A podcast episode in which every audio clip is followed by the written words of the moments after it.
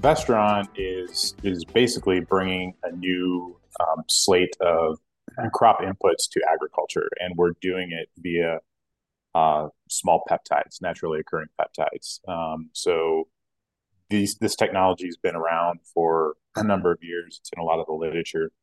There's always been a lot of challenges with you know how do we produce these at scale? Uh, what's the regulatory path? Um, and then then how do you really make them them active because they are larger than traditional synthetics. Uh, but much like the pharma world, um, these have a very high affinity for essentially a drug target uh, interaction.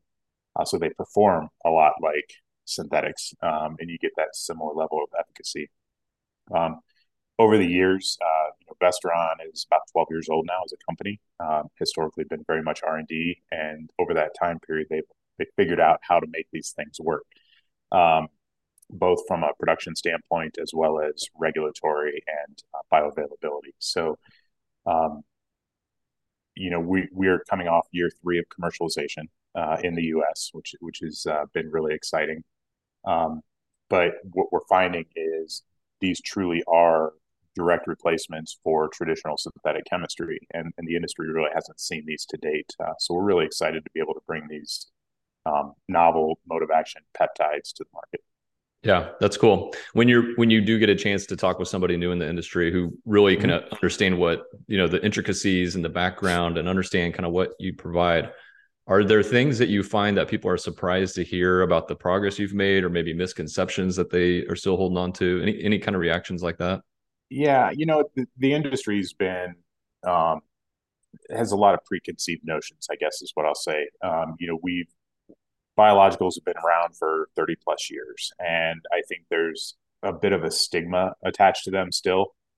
Um, so for us, it, it really took a lot of, um, you know, show me with, with growers, with, with our channel partners, um, with key influencers and researchers in the market. Uh, I think everybody's kind of heard, okay, these these softer technologies, um, they, they, still have to be used with synthetics. Um, they're not a direct replacement so for us, it really took a lot of um, dem- demonstration work, a lot of trial development work.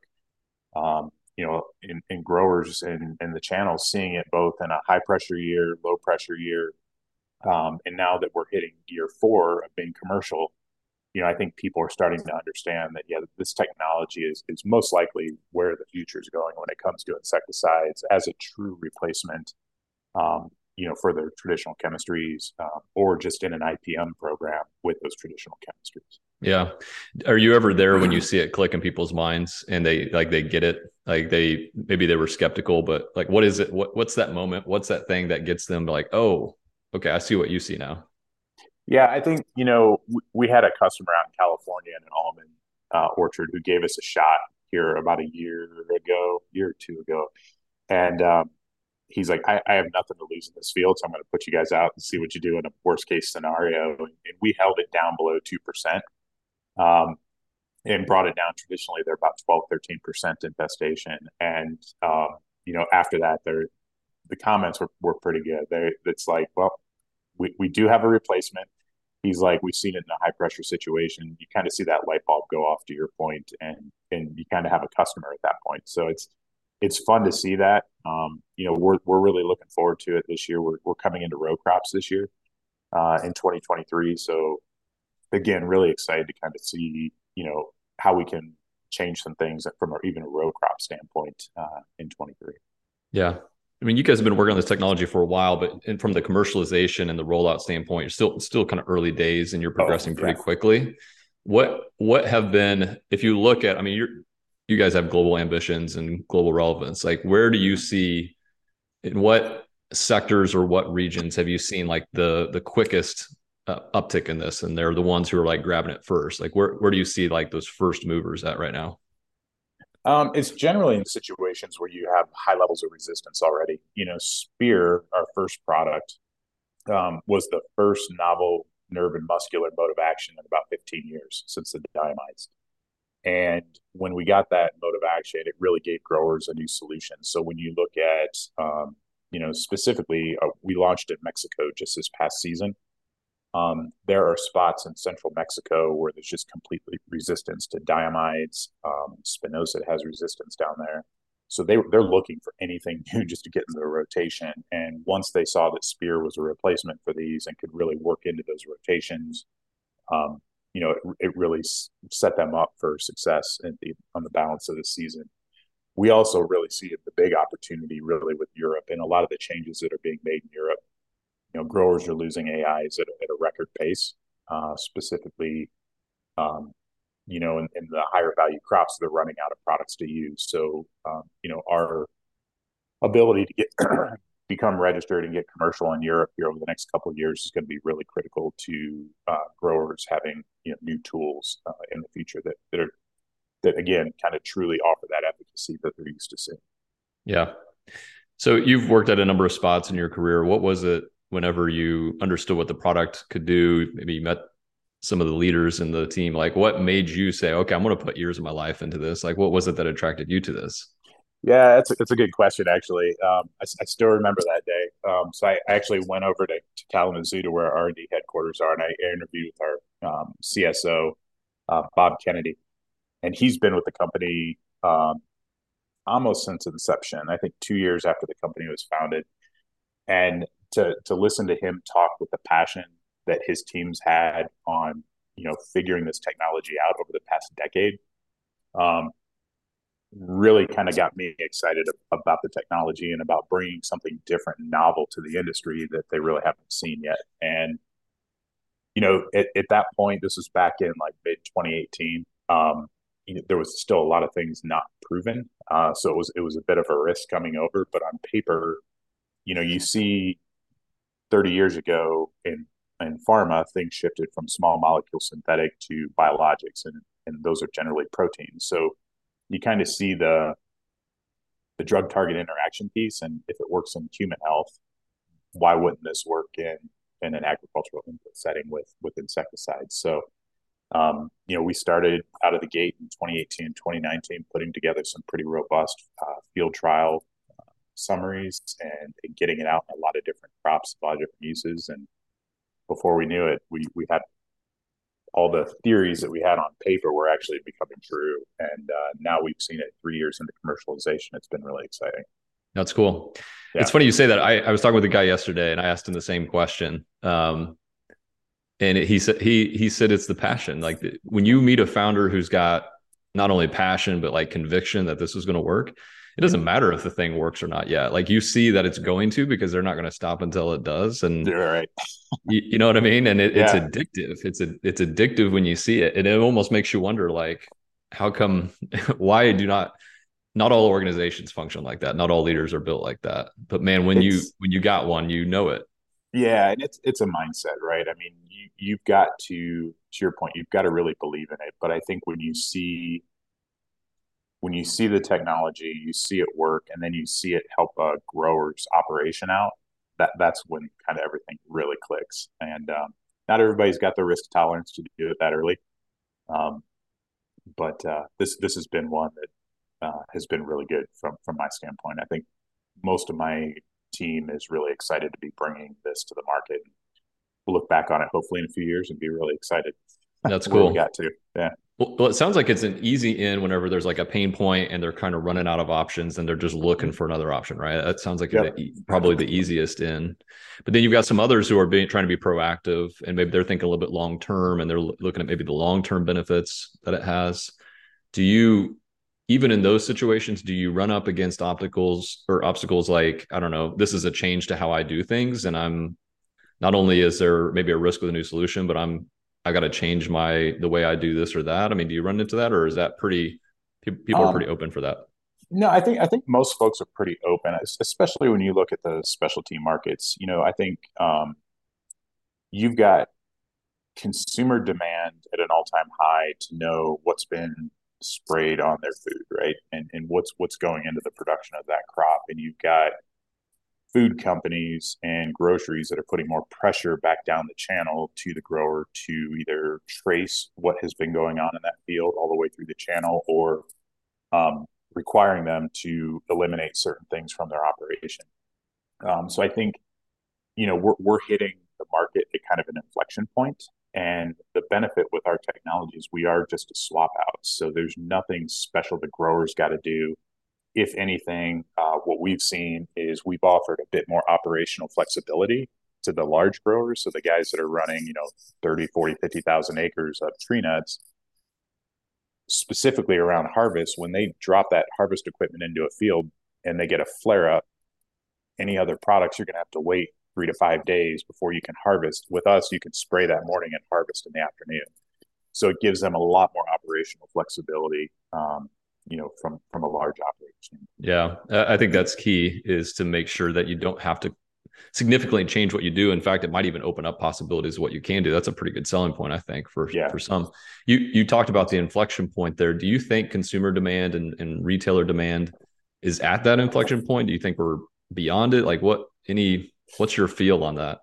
Um, I, I kind of feel like we're coming into it. Um, you know, you look at you look at some of the large uh, producers, or you look at somebody like a Kind Bar who's who's going for bee friendly almonds by I think 2025. Um, these are all things I don't think are going to slow up. I, I, think consumer demand's pushing them more and more in this direction. Um, and I think technologies like ours that can, you know, help the grower still get the work they need done in the field and control the pests, uh, but also allow them to potentially market their crop for a premium by um, a- attaining certain targets, uh, whether it's around biodiversity and not harming pollinators or, um, you know, keeping a lot of the beneficials alive in the field just to, to help control other pest populations. Um, I think it just things are going more and more that direction. We see it in Europe. We're seeing it in California. Uh, we're seeing the pressure with the neonics across the board everywhere. Um, so I think it's just a, to me, it's more of a matter of time. Uh, but I think we're really coming into um, kind of that time frame where, where things are going to be more demanded from yeah. the consumer and the grocers. I think you and I were talking about this recently. It seems as if there's almost a new playbook that's emerging um, that you know growers and advisors are either uh, needing or are starting to create their own because there's so much new options for them. And if you start blending them together, you, I mean, you can make some pretty dramatic changes. I would assume. I mean, do you do you feel like uh, your team is being? Are you taking the message to the advisor, or is the advisor coming to you and saying, "Hey, we've heard about this. What do you can do on them?" Is is it is a little bit of both, or do you feel it's a little bit more outbound versus inbound right now? Um, I, I I think it's a little bit of both. Um, you know, there's there's so much really nice new technology coming into agriculture, and it's coming in at such a fast pace. It can be overwhelming to yeah. the grower and, and, the consultant, right? Um, and I think you know how how you can how you can kind of move through the clutter and kind of make your voice heard a little bit more effectively is is going to be key for a lot of these companies. Um, you know, over time, you know, there there may be some sort of do see maybe over time a little bit more of an, an aggregation where some of the technologies kind of partner up and work together um, to kind of cut through the noise and, and, look for total solutions for growers. Um, but again, I think uh, it's it's still pretty early. There's a like I said, there's a lot of new technology coming, and I think it's just a matter of you know the next 18 to 24 months. A lot of this stuff's going to get sorted out just with yeah. how the markets are reacting right now.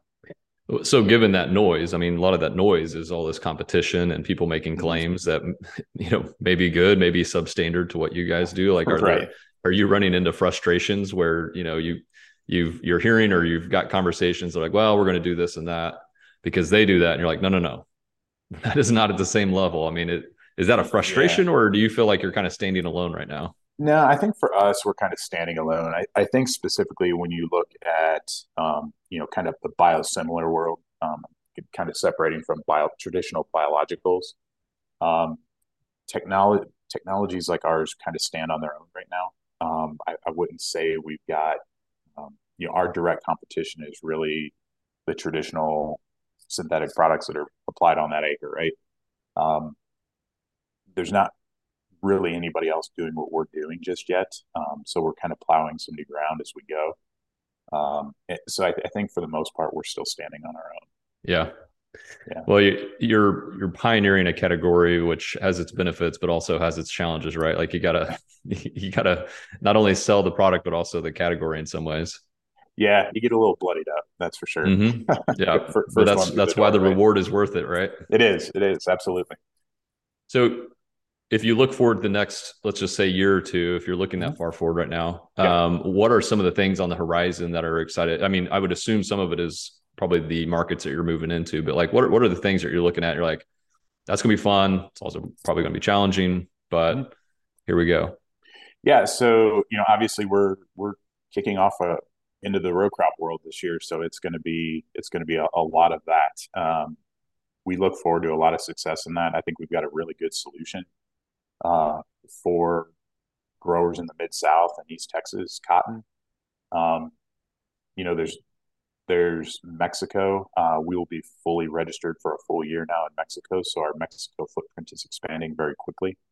Uh, so we'll be opening up into to new states throughout Mexico this year and um, you know our registration is is in place in Europe. So a lot of business development and um, you know really starting to touch some new markets within Europe and getting them prepped for the, the initial launch here in a couple of years. So a lot of things to do, um, but I really see this year immediately with with the row crop in the mid south and um, um, Mexico is our, our big market yeah. to expand into. Well, based on you know the successes you've seen so far what do you think row crop growers are going to latch onto like what's the of all the different talking points mm-hmm. what's is there one that you think stands out and they're like oh they're going to like that yeah you know it's been interesting in our work this year that, that we've done with a lot of demonstration work uh, throughout arkansas mississippi louisiana um, we, we thought there were going to be some other attributes that kind of come to the top but mm-hmm. really what was the what resonated the most with growers is the fact that we didn't harm their beneficial populations yeah.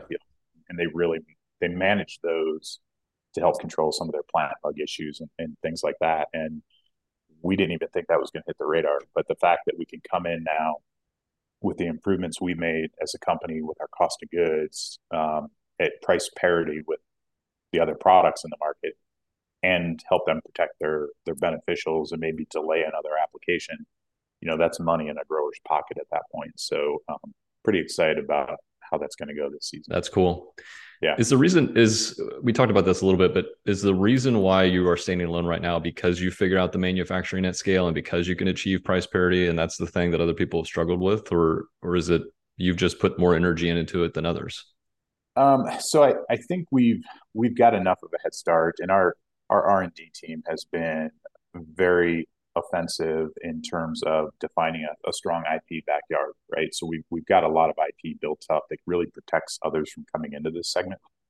Um, but I think more importantly is we've kind of really identified both the operational, you know, how how we can get these uh, peptides to yield through the fermentation process at titers that get us to row crop cost of goods, but also that regulatory path has been defined very clearly in the U.S um, and, and, even in Mexico, to where we've got a, a very clean line of sight on what it takes to get a product from point where you know we discover an AI to the point where we can launch it, and we've got that dialed into you know a, a relatively short time frame versus a traditional synthetic product. So um, feel pretty good where we're at in terms of competition right now, uh, specifically around peptides.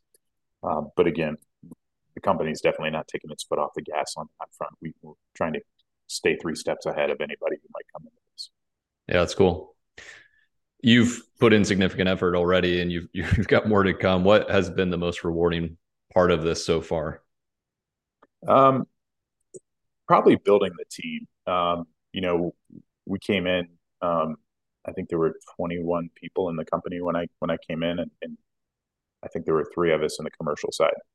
Uh, now the team uh, end of this year will be about 18 to 20 people on the commercial side, and we should be pushing somewhere around 90, 95 people through the company. So I think just building that team um, and seeing everybody's kind of equal levels of passion to what we're trying to do uh, has been a lot of fun. It's been really rewarding from that standpoint. That's cool. If you had to make a forecast on what the team or the organization or whatever looks like in the next, I don't know, three years, Mm-hmm. Any any forecasts? Um, you know, I don't know. The, the next three years is, is going to be interesting. Obviously, there's a lot of dynamics from a macro standpoint in the market right now that are that are challenging. Uh, but I do, over time, I see us um, really as a standalone manufacturer. Um, really, we see insecticides going this direction long term. Um, we've got a couple fungicide candidates in discovery right now. Um, so we're we're when we look at our company in the out years, we really see as a standalone business um, and, and really functioning at a high level with, you know, multiple crop segments that we can service at that point. Um, I don't know if that's in three years, but yeah, maybe in the, the five to six year horizon, uh, it's pretty realistic. Yeah, it's sometimes when things are moving so fast, uh, it's hard to know. Like, and then yeah, you, you say that's three years, and then 18 months in, you're like, well, we're already there. Yeah, that and that that's that was really from an operational standpoint. Our operations team's been fabulous. They have uh, they have outpaced where we thought we would be at this point. Um, we didn't anticipate submitting for our Brazilian registration or being in row crops really until um, mid 2024 and everything's been accelerated to where you know we'll be in row crop this year and then we're submitting for a brazilian registration in q3 of this year so um, our operations team's done a really good job on that front, getting us in position. I've got to ask. I'm just curious. In your day to day, when you're talking with somebody outside of the industry, and I'm guessing probably the word insecticide is a simple way for for a normal everyday Joe to kind of understand, you know, what yeah. it is you're you're doing. You may not understand peptides or anything like that, but right. but they probably understand insecticide? Do they get the importance? Do they understand like what this means to yeah the livelihood of a grower and to like sort of generational impact on sort of that field and that type of thing. Do they understand that? Um i don't know. I think even in a public setting insecticides still got a stigma tied to it as well right? And and when you're talking to somebody who's not in the agricultural related field um, it does take a little bit more conversation to help them understand you know why these are so important to a, a grower's operation and to your point like generational um, grower, especially. Um, but it, it does. It takes a lot of discussion just around, you know, you can't have the production you need um, with the efficiencies to feed a population that, that we're growing in the world. Um, to to do it, you need new tools, and if you can have new tools that are softer, uh, but still accomplish that same goal, it's better for everybody, right? It's better yeah. for the grower. It's better for the biodiversity of the farm. Um, you know, it's it's it's better for the consumer. So I, I think it, if you can, if you've got the time and you can kind of walk somebody through it and get them to see the bigger picture, uh, but it's tough. I mean, it's a, it's a very diverse world that we live in, and, and sometimes you can get that message across, and sometimes it's a little harder.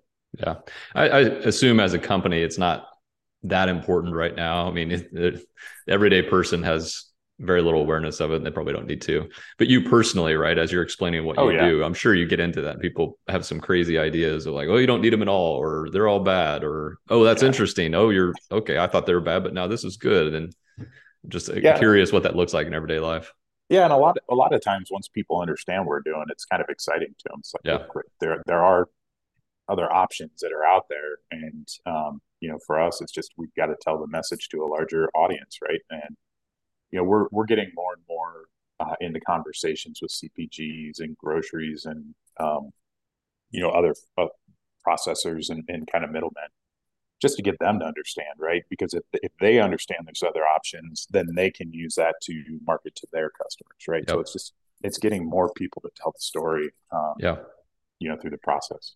Yeah, I, I, can see there being a day where sort of consumer influencers or retailers, if you will, will want to know an appreciation of this in like simple terms and language. And yep. I kind of wonder if they wouldn't be similar to the row crop uh, growers who are thinking, "Oh, the beneficials gets my attention. That's interesting. You know, this is more targeted."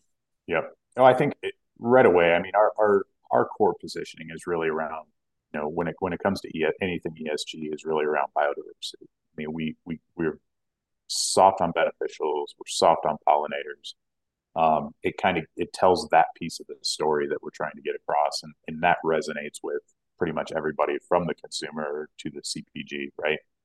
And uh, you know i think again to, to that point the more people who understand the story and hear it the, the easier it is to to kind of gain that traction